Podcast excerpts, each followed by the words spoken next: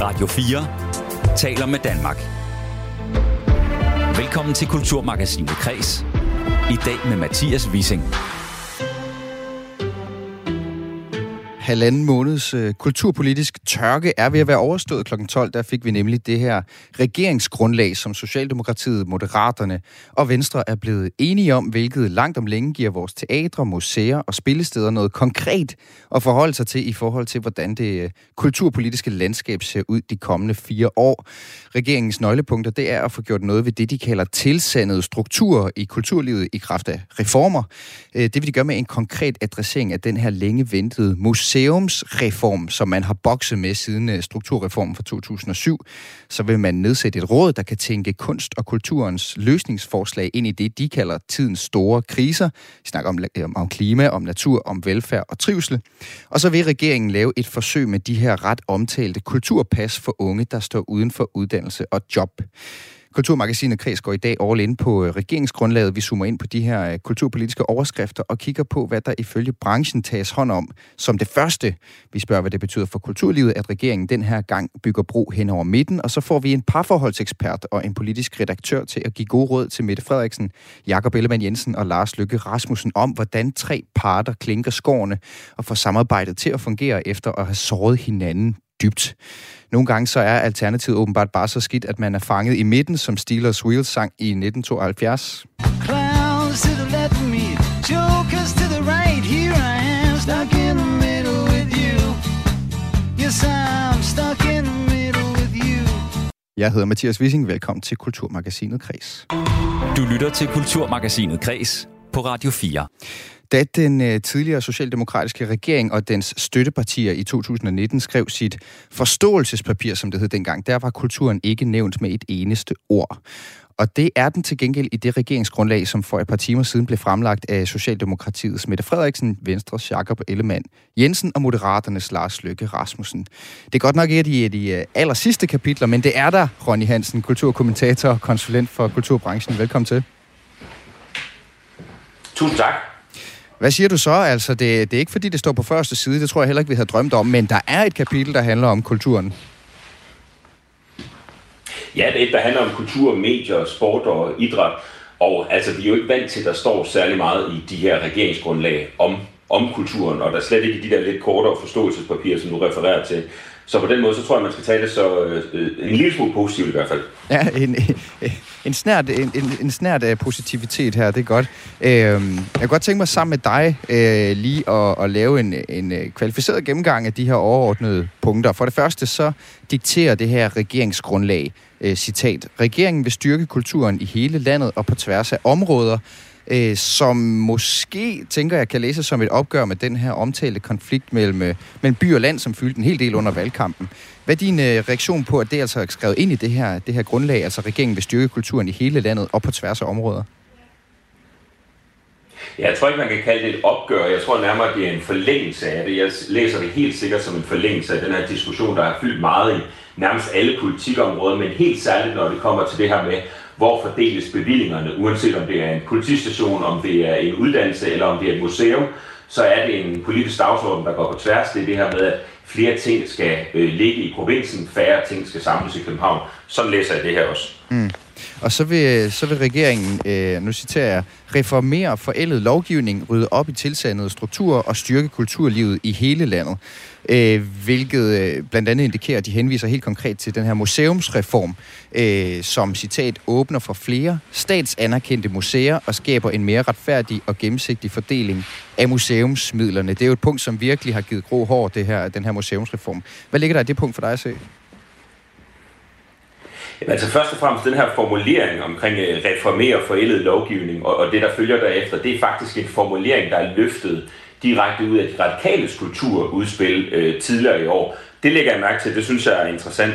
Øh, men ellers så er det en hilsen til den her museumslovgivning, som har været efterspurgt, altså revisionen af det har været efterspurgt igennem mange år. Mm. Og der er flere lovgivninger også, hvis vi kigger på, på lovgivning, der, der, der øhm, danner grundlaget for Statens Kunstfond. Det er også utroligt gammelt efterhånden, og det her med Statens Kunstfond fylder rigtig meget i, i kulturlivet. Så der er behov for en modernisering, særligt med henblik på den kommercialisering, der er sket. Og det ved i hvert fald de mennesker, der har siddet med det her i regeringsforhandlingerne tydeligvis også godt. Så det, det glæder jeg mig personligt rigtig meget til.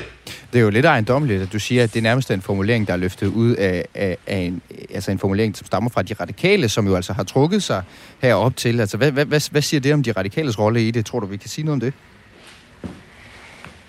Altså, det er jo gætværk. Vi ved jo, vi har jo ikke siddet inden for de her mure, men i og med, at formuleringen øh, læner sig så meget op af det, så ligner det helt sikkert noget, der har været løftet ind af de radikale i tidligere øh, øh, udkast formentlig. Altså, det er simpelthen ord for ord, så, så, så det er jo nok noget, de radikale har løftet ind, som resten af partierne så har været enige i, og så har det fået lov til at overleve. Ja.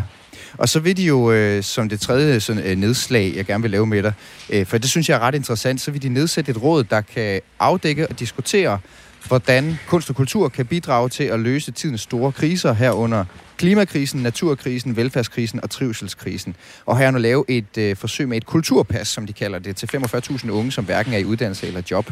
Øh, hvad, hvad, hvad hæfter du dig ved, ved ved det her punkt med, med det her kulturpas? Altså kulturpas er interessant, og det er noget, man har set øh, mange andre steder i udlandet. Det er, en, det er en ordning, som man kender i forskellige variationer fra øh, udlandet. I Danmark ser det så ud til, at den bliver målrettet unge, der, der står uden for arbejdsmarkedet. Og øh, tanken er jo, at flere skal introduceres til kultur, og at man har en idé om, altså man må have en formodning om, at flere unge ikke går øh, ud og oplever kultur på baggrund af nogle økonomiske hensyn, og det er så det, man prøver at afhjælpe. Ligesom der i hvert fald i udlandet har været en tendens til, at man har taget lidt mere væk fra populærmusik og biografen, og lidt mere ind på teatrene, og lidt mere ind til de her lidt mere finkulturelle øh, udbud. Mm. Og, og, og, og, og, altså... og ellers så... Ja, undskyld. Jamen, jeg tænker bare på, altså, hvad, hvad, er, hvad er formålet med det her kulturpas? Tror, er det noget, som man forventer vil kunne hjælpe unge tilbage i arbejde, tilbage på uddannelse, eller hvor, hvor kommer den her tanke fra? Ja, det er lidt svært at sige, fordi det, det kan også være et udtryk for, at man i nogle af de klassiske kulturinstitutioner har haft svært ved at lokke de unge ind. Men i og med, at det kommer i forlængelse af det øh, andet, du nævner, nemlig det her nævn, som, som jo nok er det mest overraskende, og som, som ja. er lidt svært lige at læse, hvad der sker. Det er i hvert fald sådan en instrumentalisering af kunsten, hvor man pludselig mm. mener, at kunsten og kulturen kan, lø- kan løse alle mulige store dagsordner i samfundet. Mm. Og det er ret interessant, og det er jeg personligt ret skeptisk over for, at glæde mig til at se, hvad det skal udmyndes som.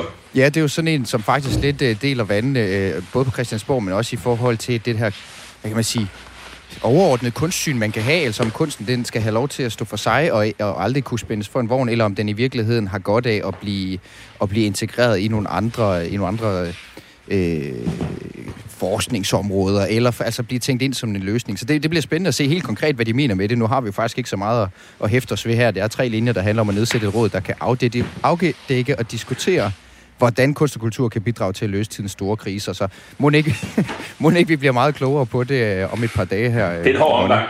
Ja. Øhm, en ting er jo, jo, er jo, er jo regeringsgrundlaget, øh, og det er ligesom det, som vi forholder os til her. Øh. Men hvad er for dig at se de største opgaver, øh, som den kulturminister, som vi øh, kender navnet på i morgen, skal gå i gang med? Altså, der er nogle, i hvert fald nogle hasteopgaver, som, som haster ret meget, og man nævner det lige en lille smule regeringsgrundlaget. Det, der haster allermest lige nu, det er filmområdet. Der har jo været den her konflikt, hvor øh, øh, kunstnernes organisation, eller kunstnernes rettighedsorganisation, Create Denmark, har ligget i konflikt med de store streamingtjenester.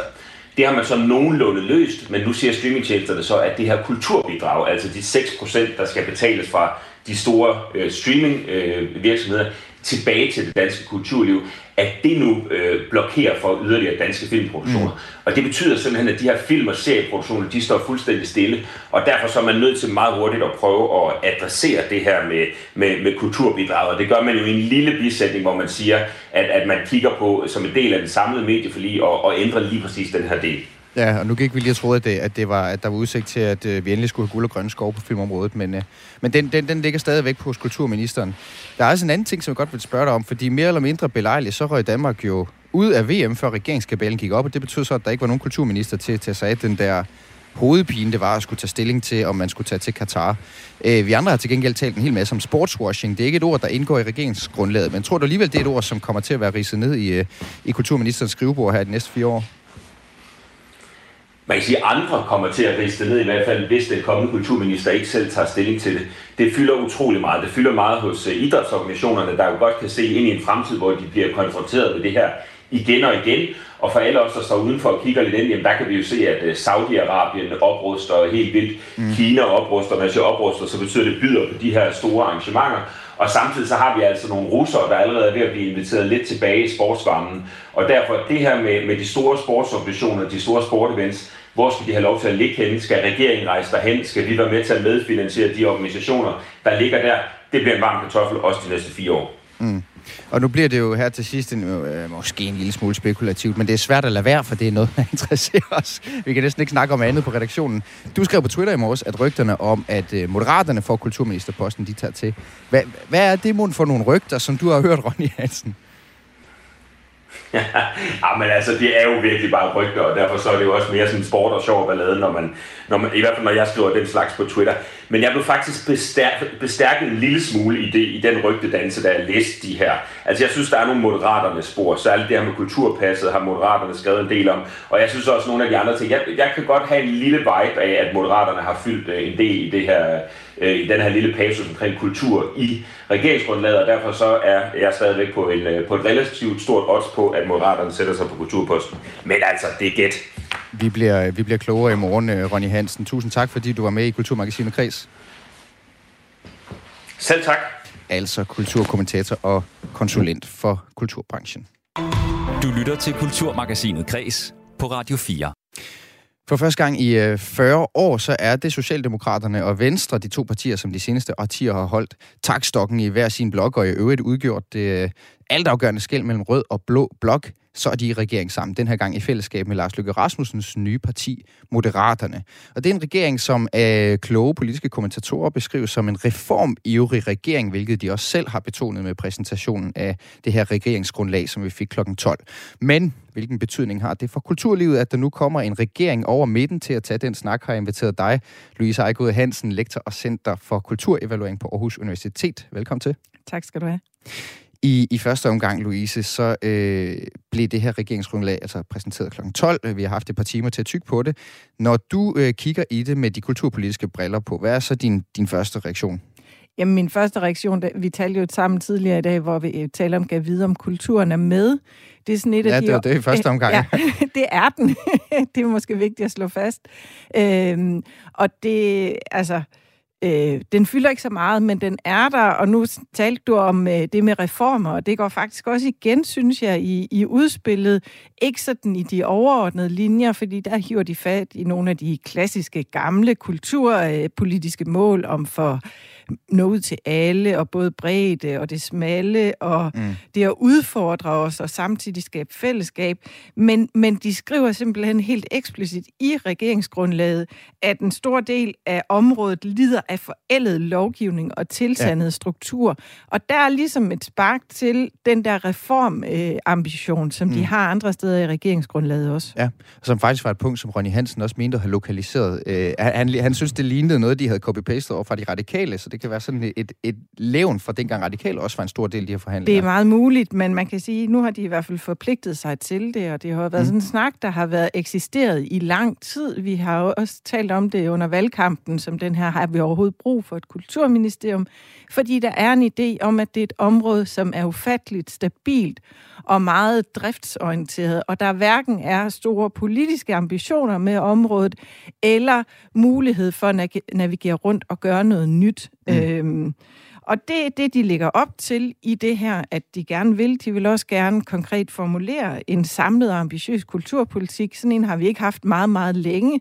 Så det bliver også spændende at se, hvad det er, der kommer ud af den ambition. Og hvor meget kan vi ligge i det? For det er jo sådan noget, det er jo, det er jo fluffy faktisk at sige, at vi vil have en ambitiøs kulturpolitik. Det er der jo ikke nogen, der sætter sig for ikke at have.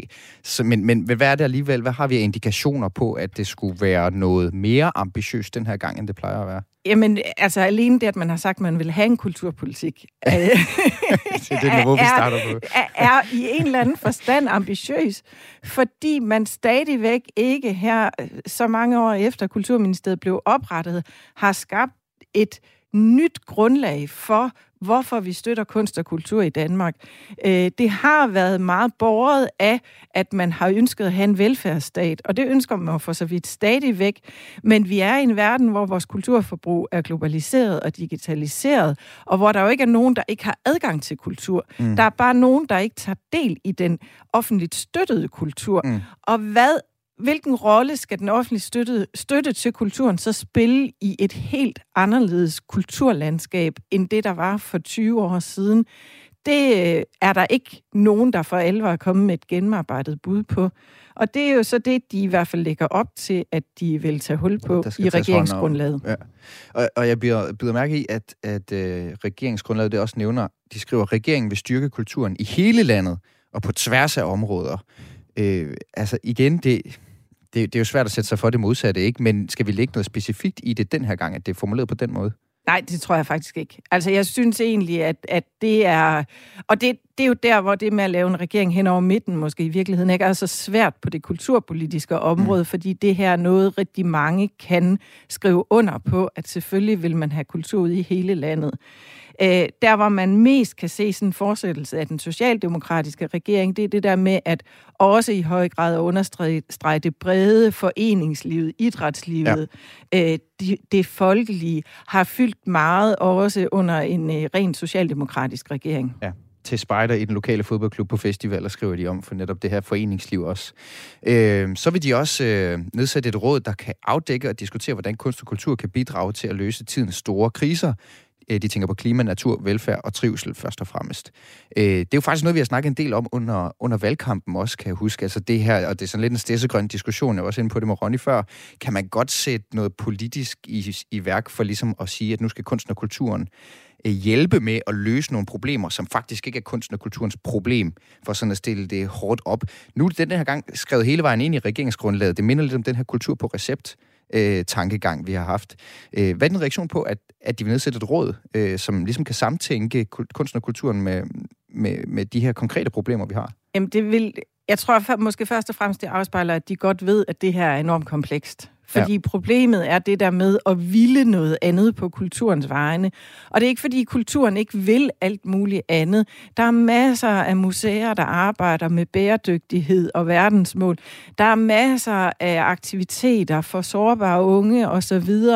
Spørgsmålet er, hvordan man, man kobler mellem kulturområdet og andre politikområder på en måde, hvor man ikke fra kulturlivets side oplever, at det, nu er det kulturen, der skal betale for at løse sundhedsproblemer, mm. eller oplever, at man skal tage de bevillinger, som man i forvejen synes er for små, og bruge til noget andet end mm. det, der er ens primære opgave. Ja. Så måske handler det i virkeligheden også, er det tæt knyttet til det med det kulturpolitiske, at sige, at kulturen har jo nogle effekter, også uden for det sådan rent øh, kulturelle. Og hvordan er det, vi styrker, at de effekter faktisk bliver realiseret i vores samfund. Mm. Øhm, og jeg tror, det er der, man skal hen, hvis det skal rykke noget. Øh, men igen er det en, en stor ambition, og derfor er det måske også fint nok at have en idé om, at det bliver kvalificeret af et råd. Ja, det, det starter måske, med et råd. Måske ja. er det også et af de steder, som ikke i den sidste ende får den store gennemslagskraft. Ja, ja. Og, og fordi det også er besværligt at have nogle politikere. Altså, vi har jo det her højt besungne armslængdeprincip i det hele taget, hvor det er meget vigtigt, at politikerne de, de skal selvfølgelig have fokus på kunst og kultur og give nogle penge, så vi kan have et, et godt og blomstrende kulturliv, men de skal ikke bestemme, hvad det skal bruges til samtidig. Så der, der er jo, man er jo i hvert fald på vej ind i en interessant gråzone, kan man sige ved det her. Det er man, men man kunne jo også gå den anden vej rundt og sige, at, at hvis vi skal styrke børn og unges trivsel, så gør vi det ved i højere grad at skrive kultur og mødet med kultur ind i skolen, altså mm. gå fra nogle andre politikområder ind og bruge det, kulturen kan, eller på hospitalerne, mm. at der der også er kunst og kultur, eller altså i form af afspilning af musik, når man vågner op efter en operation og så videre. Ja. Altså, der er flere måder, man kan gøre det på, hvor man ikke nødvendigvis kommer i kampolage med armslængdeprincippet. Ja, ja. Øh, så er der også det punkt, der hedder, at handler om, at de vil gennemføre forsøg med kulturpas for de næsten 45.000 unge, der hverken er i uddannelse eller job. Øh, det er også noget, vi har snakket om et par omgange, men nu står det rent faktisk i et regeringsgrundlag. Hvad er det for en, en ordning, man sigter til her? Jamen, man sigter... Så, meget bekendt nu skriver de flere lande. Meget bekendt var Italien det første land, der indførte øh, den ja, det, ordning. Det skriver forsøget skal blandt andet bygge på udlandske ja. om, erfaringer. Om det så er flere ja. lande. I hvert fald har man gjort det i Italien også, det der med at sige, at alle unge, når de fylder 18, ja. får nogle øh, penge, de kan bruge på kulturforbrug. Mm. Og det har i høj grad været en, øh, en mærkesag for moderaterne i valgkampen, at mm. de vil have det her indført. Og det vil de jo selvfølgelig for at få unge til at være mere aktive kulturbrugere. Mm. Øhm, og, og det bliver jo spændende at se, om hvad for en kultur det så er, de skal have lov til at bruge i øh, under kulturpasset. Ja. Er det teater og museumsbesøg? Er det også at købe bøger, gå i biografen, spille computerspil, ja. øh, have et Spotify-abonnement? Eller hvad er det, man egentlig gerne vil støtte for et kulturforbrug? Og hvordan sikrer man, at det ikke så at sige bare bliver, at de unge har det kulturforbrug, de havde i forvejen, nu med statstilskud. Ja, bare det ikke er egenbetaling. Altså, at, det, at alle pengene går til Netflix, som, som er noget, det vi bliver ved med at snakke om med, med streamingtjenester også. Og det er jo første omgang, øh, eller det er vigtigt at understrege, at det, de er myndet på, det er dem, som ikke er i uddannelse eller i job, og som så er de unge. Vi ved ikke helt endnu, hvornår man om du tæller med der, Louise, og om jeg tæller med der. Jeg men tæller jeg tror helt det ikke. sikkert ikke med. jeg tror det ikke. Men det, vi får se, hvad, hvad, hvor, hvor, det, men altså, hvor det lander i, hen. Men, igen, men kan, man, kan man få unge i arbejde, eller øh, i job, øh, eller, eller, eller øh, ind på en skole, ved at give dem teaterbilletter, eller ved at Nej, det kan man biograf... jo Så havde vi hvad, gjort... hvad, hvad er kongstanken? Jamen, kongstanken er... Jeg tænker faktisk ikke nødvendigvis, det er sådan den der med at få dem i uddannelse, eller få dem i arbejde. Altså, så havde man jo gjort det for længe siden, hvis mm. det virkede. Mm. Øhm, jeg tror mere kongstanken i det er at sige, at vi har en række unge, som på mange forskellige måder er marginaliseret i vores samfund. Og en af de måder, de er marginaliseret på, er også kulturelt. Og hvis man kan understøtte, at de bliver løftet ud af den kulturelle marginalisering, så kan det være, at det trods alt skaber en lidt større fornemmelse af, at man er en del af et samfund. Ja. Ja. Øh, det er sådan den ambitiøse og gode historier om det, og sige, at, at kulturel ulighed er også ulighed, og den skal også modvirkes, og det er måske især vigtigt med de unge, der endnu ikke sådan har lagt ja. sig helt fast på, hvad det er, man har lyst til at opleve og deltage i. i sammenhængskraften i et samfund her på en eller anden måde, føle sig en del af et samfund. Det tænker jeg, det ja. er. Men altså, man må også sige, at det der med, at unge ikke har det samme kulturforbrug, som de ældre har, sådan har det jo altid været, og det er der rigtig mange, der gerne vil lave om på, ja. og det er skidesvært at lave om på, fordi Hvorfor ja. skulle de unge det? De har deres egen kultur. Ja, ja, ja. ja. Er det, øh, er, det, det var så regeringsgrundlaget så vidt. Vi bliver meget klogere i de kommende dage. Vi får en kulturminister i morgen. Øh, er det gode nyheder, Louise Heigod, for kulturlivet, at vi nu for første gang i rigtig mange år får en regering over midten, at vi bryder op med den her blå-rød blok-tankegang? Eller er det fuldstændig ligegyldigt for Kulturministeriet, som jo, uanset hvordan vi vender og drejer det de sidste mange år i, i, i dansk politik, har været sådan lidt en marginaliseret størrelse? Jeg tror ikke, det kommer til at gøre den store forskel. Og det gør det ikke, fordi en meget stor del af kulturpolitikken er konsensuspolitik. Det er som regel kun yderpartierne, der ikke er med i de politiske aftaler og lovrevisioner og sådan noget, der bliver lavet på kulturområdet. Så på den måde tror jeg ikke på, at det gør den store forskel. Det, der gør den store forskel, er det, vi startede med at tale om, det, netop det med, har man som ny regering ambitionerne om faktisk at få lavet en kulturpolitik og ført den ud i, i livet tør man tage nogle af de slagsmål, der er med nogle stærke kulturaktører om, at man skal ændre på nogle strukturer, ændre på nogle støtteniveauer øh, forskellige steder i kulturlandskabet. Det kan godt være, at man sidder lidt mere sikkert i sadlen, når man er en flertalsregering og hen over midten, men jeg tror ikke, det er den del, der bliver afgørende. Det afgørende bliver, om man øh, vil noget med kulturpolitikken, om man så tager de slagsmål, mm. der skal til for at realisere det. Mm. Og hvor stor en rolle betyder så her til sidst, hvem det så er, der sidder i kulturministerstolen der? Altså, nu, nu har vi jo tre regeringspartier. Det betyder ikke nødvendigvis, at ministeren kommer fra et af de regeringspartier. Det kan man jo godt hive ind. Øh, du kan jo blive kulturminister i morgenlys, Ejgod, faktisk, i, prin- i princippet. I princippet. betyder det noget... Øh, hvem der bliver kulturministeren. Fordi nu, nu, nu fortalte du, at det er svært at sige nødvendigvis, om det betyder en hel masse, hvem der er i regering for kulturpolitikken, men betyder til gengæld noget, hvem der så sidder i kulturministerens stol?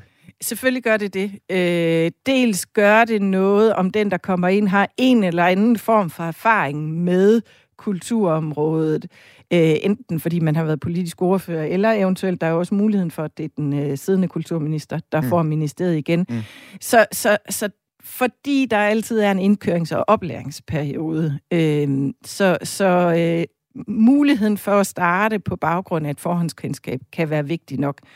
Derudover så bliver det vigtigt faktisk, hvordan man placerer regeringen i øh, reger- eller kulturministeren i regeringshierarkiet. Mm. Kommer kulturministeren til at sidde i regeringskoordineringsudvalg eller ej? Fordi det er der, hvor man også har en mere direkte forbindelse over til Finansministeriet, mm. som jo i sidste ende er dem, der bestemmer, hvor mange penge kulturen skal have. Og på den måde er det ikke helt ligegyldigt, hvem, hvem der ender med at blive kulturminister. Nej. Louise Ejgod Hansen, lektor og leder af Center for Kulturevaluering på Aarhus Universitet. Tak, fordi du er med i Kulturmagasinet Kreds med den her vurdering af, hvad det kommer til at betyde for kulturlivet, at vi nu får en regering over midten. Selv tak. Skal du følge med i morgen også? Det skal jeg i hvert fald. Det skal jeg også. Du lytter til Kulturmagasinet Kreds på Radio 4. Når Mette Frederiksen, Jakob Ellemann Jensen og Lars Lykke i morgen præsenterer den nye SVM-regering og de nye ministre, så sidder der formentlig et uh, samlet dansk kulturliv og holder vejret efter to års coronanedlukninger og genåbninger og med det ene ben solidt plantet i uh, konturerne af en økonomisk krise, så er store dele af kulturlivet presset. Så hvad siger kulturlivet egentlig til det regeringsgrundlag, som for bare et par timer siden blev præsenteret? Min kollega Søren Berggren Toft, han ringede lige inden udsendelsen til Peter Mark Lundberg, Lundberg, bestyrelsesleder i Dansk Kulturliv, som er en sammenslutning af branche- og interesseorganisationer inden for kulturlivet, og spurgte om hans reaktion på det nye regeringsgrundlag. Vi er meget positive, at det, der lægges jo op til at føre en ganske ambitiøs kulturpolitik i landet, der lægges købe op til, at der skal laves en fælles øh, national kulturpolitik, og det er vi meget, øh, meget spændte på, hvordan det bliver, og vi vil gerne kvittere for, at, øh, at sætte så store og høje ambitioner på vegne af kulturlivet. Er der noget, noget særligt her, du hæfter dig ved? Noget, noget konkret i, øh, på den kulturpolitiske del af regeringsgrundlaget, som du hæfter dig ved? Jamen altså, først og fremmest øh, ligner det jo, at vi skal have en, øh, en, øh, en fælles kulturpolitik, og det er enormt spændende. Øh, sådan noget kan naturligvis tage tid, så på en lidt kortere bane, så øh, er det jo klart, at vi, vi, vi ser også med spænding på det her nye tiltag med et kulturtilpas, eller et kulturpas til, øh, til unge, som øh, står uden for arbejdsmarkedet. Det synes vi er øh, enormt spændende at se, hvordan kulturlivet kan være med og måske bidrage til en bedre tilværelse for, øh, for den målgruppe. Vi øh, glæder os også over, at man vil kigge på øh, byråkrati og, og forældet lovgivning. Øh, der er mange steder i kulturlivet, hvor man, hvor man bøvler med den del. Og så, øh, så hæfter vi os også ved, at, øh, at man ønsker, at øh, alle danskere skal øh, være en del af kulturlivet. Det er noget, vi i dansk kulturliv har har forsøgt at sætte på dagsordenen, at der ligesom skal laves en, en fælles plan øh, og investeringsplan for, hvordan får vi langt flere øh, danskere med i øh, kulturlivet. Det lyder som om, at øh, en del af det, du især hæfter dig ved her, det er den del, hvor de skriver, at regeringen vil styrke kulturen i hele landet og på tværs af områder. Hvorfor, hvorfor er det vigtigt i dine øjne, Peter Mark Lundberg? Jamen, der er jo ingen tvivl om, at der har været meget politisk debat om, øh, om øh, fordelingspolitikken, kan man sige, øh, på kulturområdet. Altså, er, er der for meget kultur i de store byer, for lidt i de små? Og der, her, der, øh, der hører vi jo, at man er parat til at, at lave investeringer i de områder af landet, hvor øh, der er mindre adgang til øh, kultur, end der for eksempel er i de store byer. Så det er jo, det er jo glædeligt, at man, man vil styrke kultur, øh, kulturliv i hele landet, og ikke kun i dele af landet. Du nævner også det her med, at de, øh, de vil gennemføre et forsøg med kulturpas for, for de øh, næsten 45.000 unge, der hverken er i uddannelse eller job. Hvorfor er det noget, øh, du ser positivt på, Peter? Vi synes, det er spændende at øh, give mulighed for, at unge kan, kan bruge kulturlivet mere. Det, det, det er en, i sagens natur øh, noget, man, man kun kan være for. Øh, vi er dog også, det er måske også den del af regeringsgrundlaget, hvor vi øh, vil være mest øh, interesseret i, hvordan det praktisk bliver udført. Erfaringerne fra udlandet er ikke, er ikke sådan øh, øh, soleklare. Altså, der, er, der er lande, hvor øh, øh kulturpasset er blevet brugt til, for eksempel, at unge kunne købe flere studiebøger, øh, studiebøger i stedet for øh, for eksempel at gå i teateret eller gå på museum.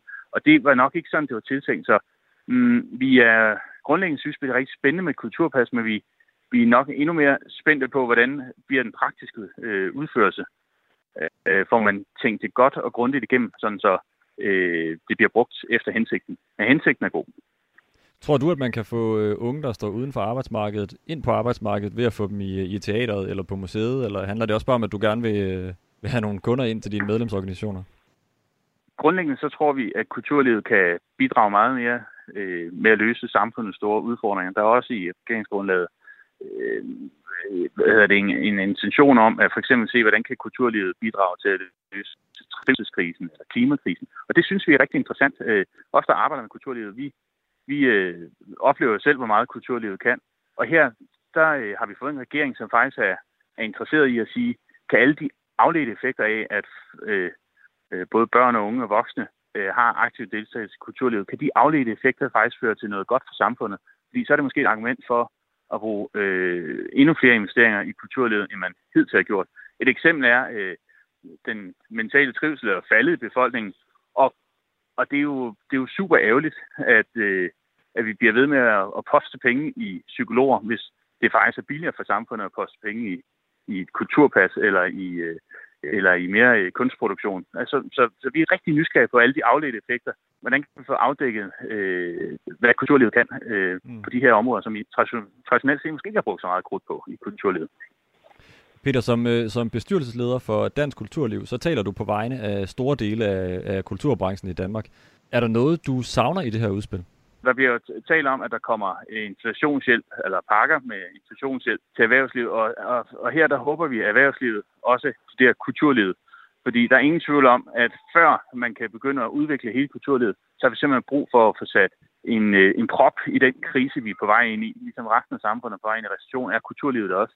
Og, og der, der savner jeg måske, at man har en, en forståelse for, at før alle de andre øh, problemer eller øh, ambitioner kan indfries, så får vi brug for at kigge på den øh, igangværende energi- og inflationskrise. Så der kunne jeg godt savne lidt mere øh, urgency fra en ny regering på vegne af kulturlivet, at, at, at man ligesom forstår, at øh, der er altså brug for hjælp, og det er det allerførste, vi skal have løst. Jeg skulle lige til at spørge, hvad håber du, at det aller, allerførste en ny kulturminister kommer til at tage fat på?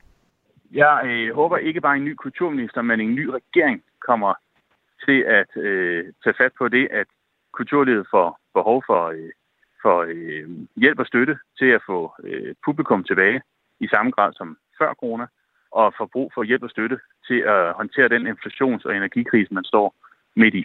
Det, det, bliver, det, det har vi skrevet på i månedsvis, og det bliver kun mere aktuelt nu, når vi går i, ind i de mørke måneder. Øh, så det, øh, det bliver det første, en ny regering skal forholde sig til.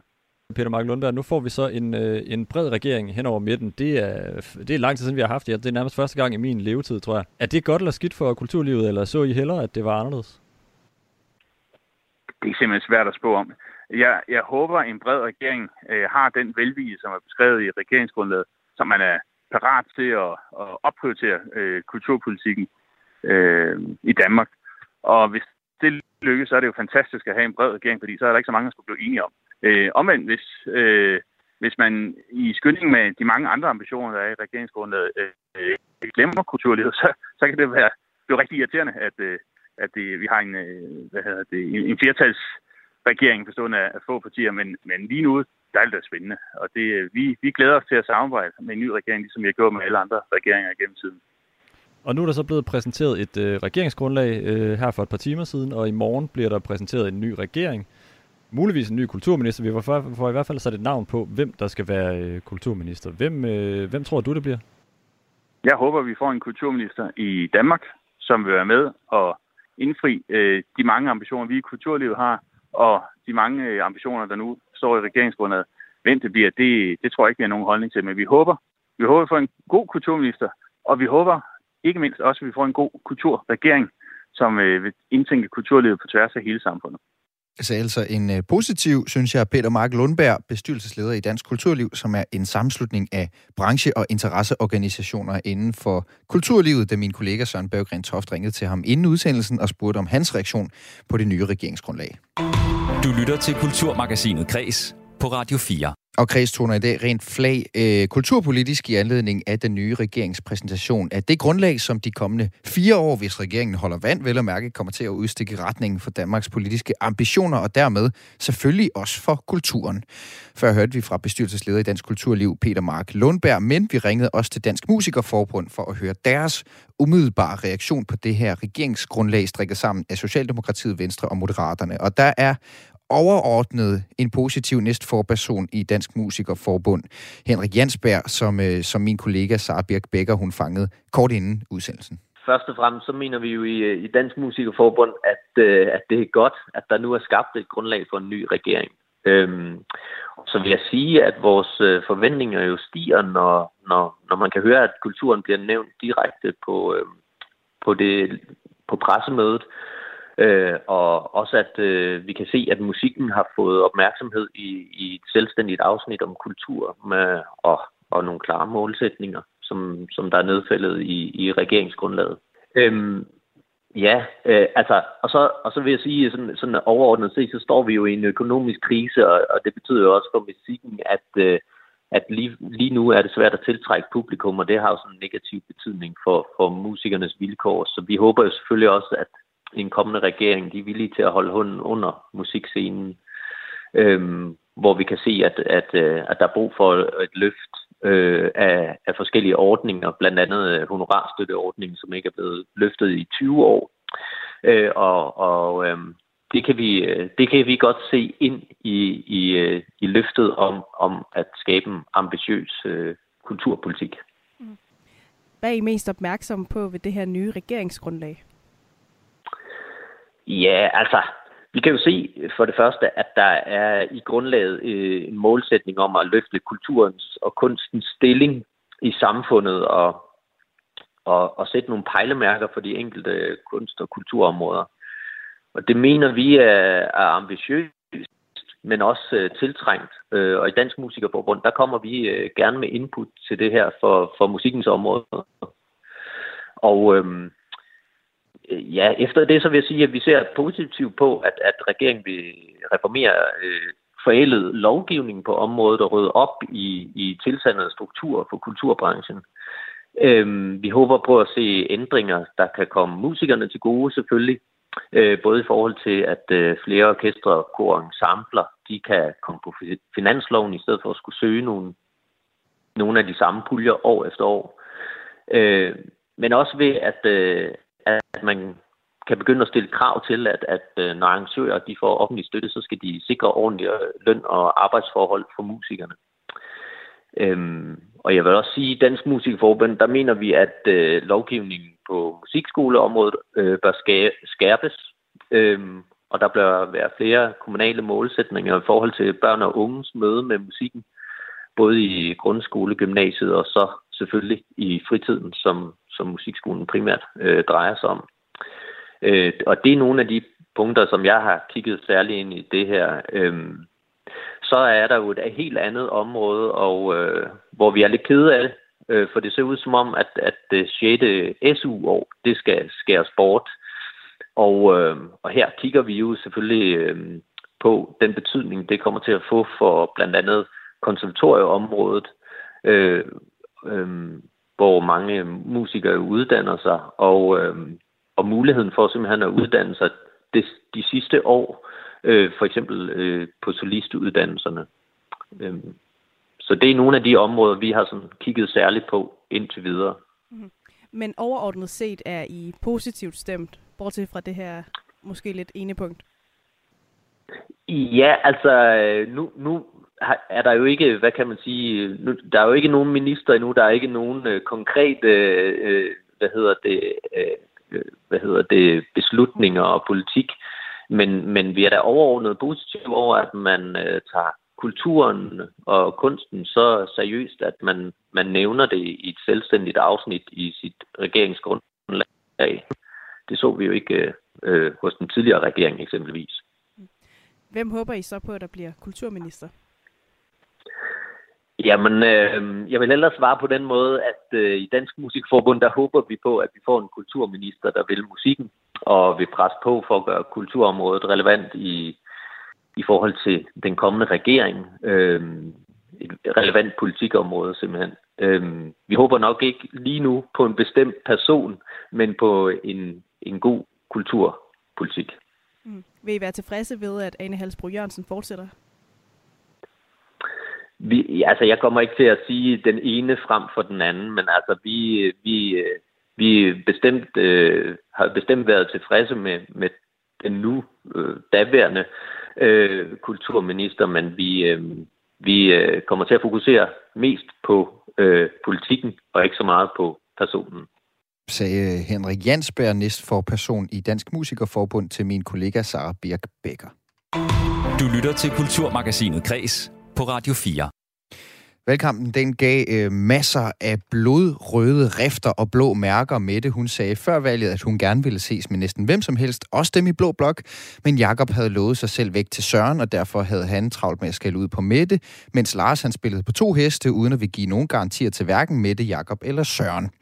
Helt tummelumske kom øh, Søren så lidt PTSD-agtig ud af valgkampen, og var bare ikke helt den samme. Det betyder, at Jakob pludselig gerne ville ses med både Mette og Lars, og i går bekræftede Mette så, at hun de næste fire år skal ses med både Jakob og Lars.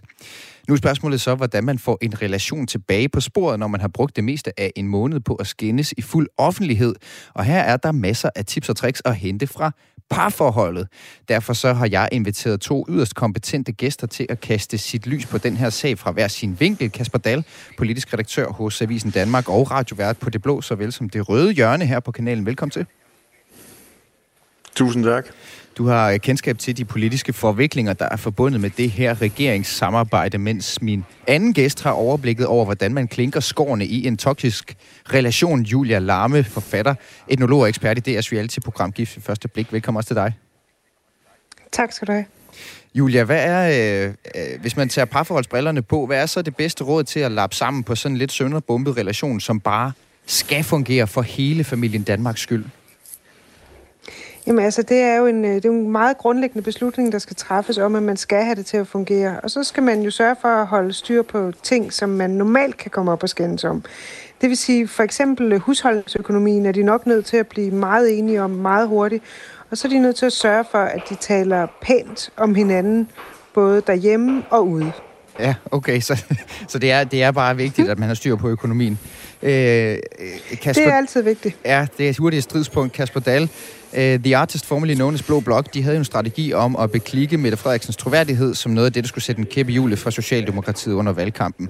Uh, det lykkedes ikke. De fik et, et, et fint valg, Socialdemokraterne. Uh, hvordan har den strategi besværliggjort det samarbejde, som så altså nu alligevel er en realitet? Ja, det har jo øh, gjort, at de har været nødt til at bruge ekstra meget energi i de her øh, forhandlinger på at finde hinanden igen og netop kunne blive enige om fundamentet, som Julia er inde på, husholdningsbudgettet. Og det har vi jo fået et lille indblik i i, øh, i dag med præsentationen af regeringsgrundlaget, at, at det er de sådan i udgangspunktet ganske enige om. Der har de lavet budgettet og er klar på at, fordele kroner og øre ud på de forskellige poster.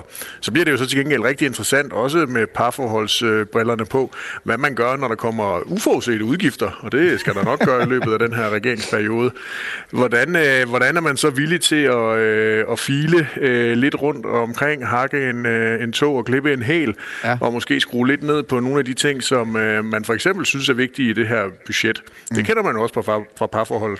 Og, øh, Julia Lemme, hvad skal der til for, at øh, det fungerer i et parforhold, når man øh, grundlæggende er to vidt forskellige personer? Altså, om man altid har orienteret sig i forskellige retninger. Hvordan, hvordan får man så alligevel til at fungere i et parforhold? Jamen, man kan jo altså sige, at man er nødt til at være enormt lydhør over for hinanden, og enormt dygtig til at indgå kompromiser.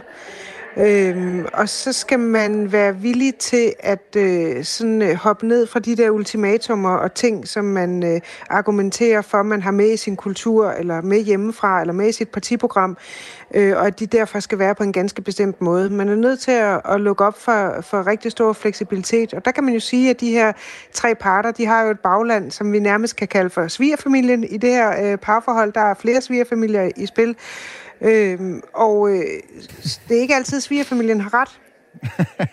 kan vi bare sige. Ja, ikke? Og, altså, Så kampene, for, for de skal jo udspilles ja. derhjemme. Ja, ja. ja for parforholdets skyld. Og Kasper Dahl, øh, altså, øh, nu har vi jo set det her med, at øh, Jacob Ellemann kravle sådan lidt forslået ned fra det træ, han ellers havde, havde sat sig i. Han sagde jo, han sagde jo øh, sådan her til TV2 på Folketingets åbningsdag. Er det helt udelukket, at I kan komme i en regering med Mette Frederiksen efter valget? Altså, øh, Mette Frederiksen, der rækker hen over midten for at blive siddende, det er billedet af en, der vil være statsminister for enhver pris. Og jeg kan godt love, jeg kommer aldrig til at pege på Mette Frederiksen som statsminister i Danmark. Heller ikke selvom du kunne få tilbudt en post som, hvad ved jeg, finansminister, udenrigsminister, en af de tunge ministerposter? Ordet aldrig er ret ultimativt. Her, der er jeg ultimativ. Jeg vil have en borgerlig statsminister i Danmark. Ja, det er jo så næsten karikeret det klip her, øh, Kasper Dahl. Altså, hvordan, hvordan, øh, hvordan samarbejder man alligevel og får det til at fungere, øh, når man er blevet tvunget til at, at, at, at sluge så stor en kamel, som det her har været for Jakob Ellemann Jensen? Jo, men det ser vi jo også nogle gange i, i parforholdet, altså at man kan komme til at sige mange grimme ting til hinanden, og alligevel så finder man sammen, selvom man har været, øh, været fra hinanden.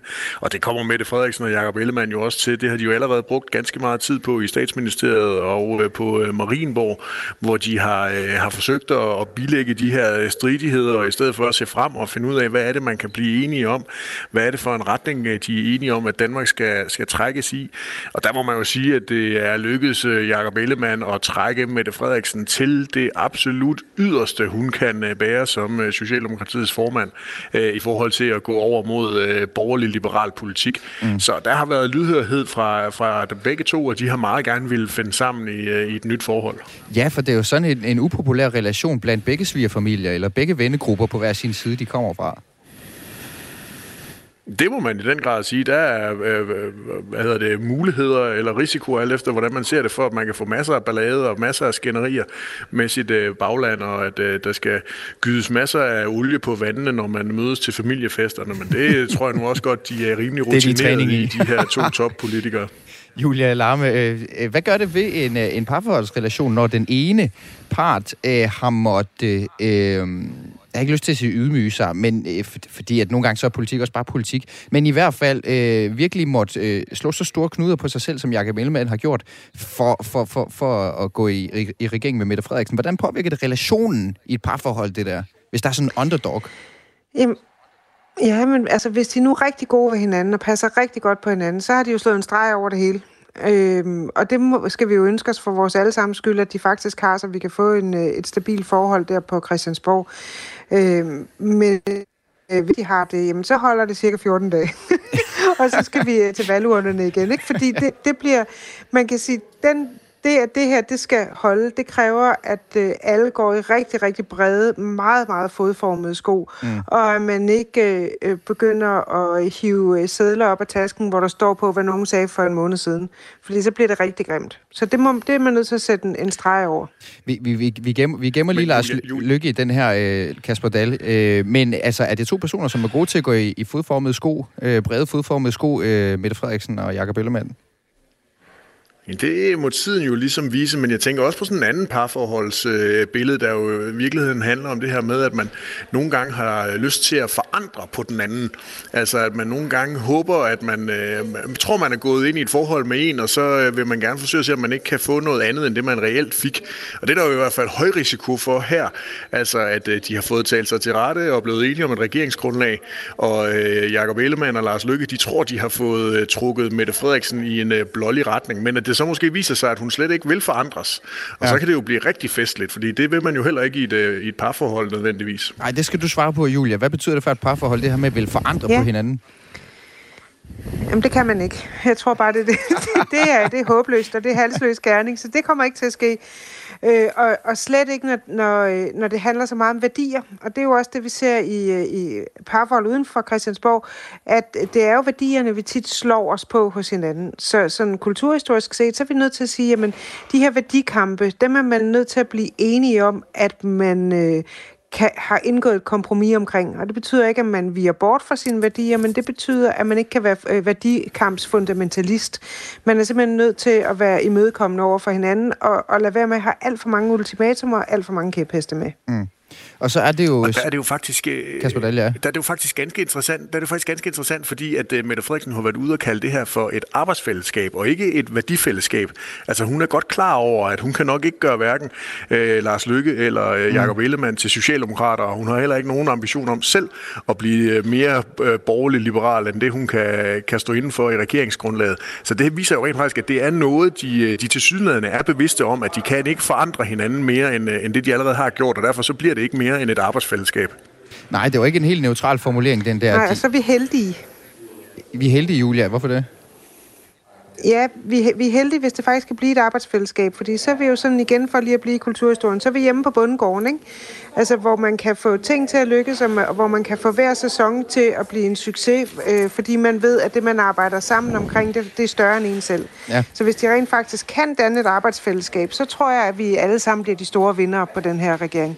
Og som oplæg til præsentationen af det her regeringsgrundlag, så holdt de jo alle tre ligesom lige en kort, et kort oplæg om samarbejde, hvordan det har været.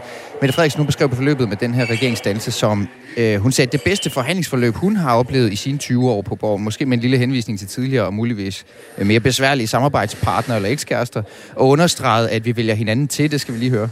Vi er ikke en driftsregering, der bare er samlet om det mest basale. Og vi er ikke en regering, der bare lige vil få det til at hænge sammen. Vi er en regering, der kommer til at stile højt, til at sigte højt. Vi danner ikke den her regering, fordi det ikke kunne være anderledes. For det kunne godt have været gået anderledes.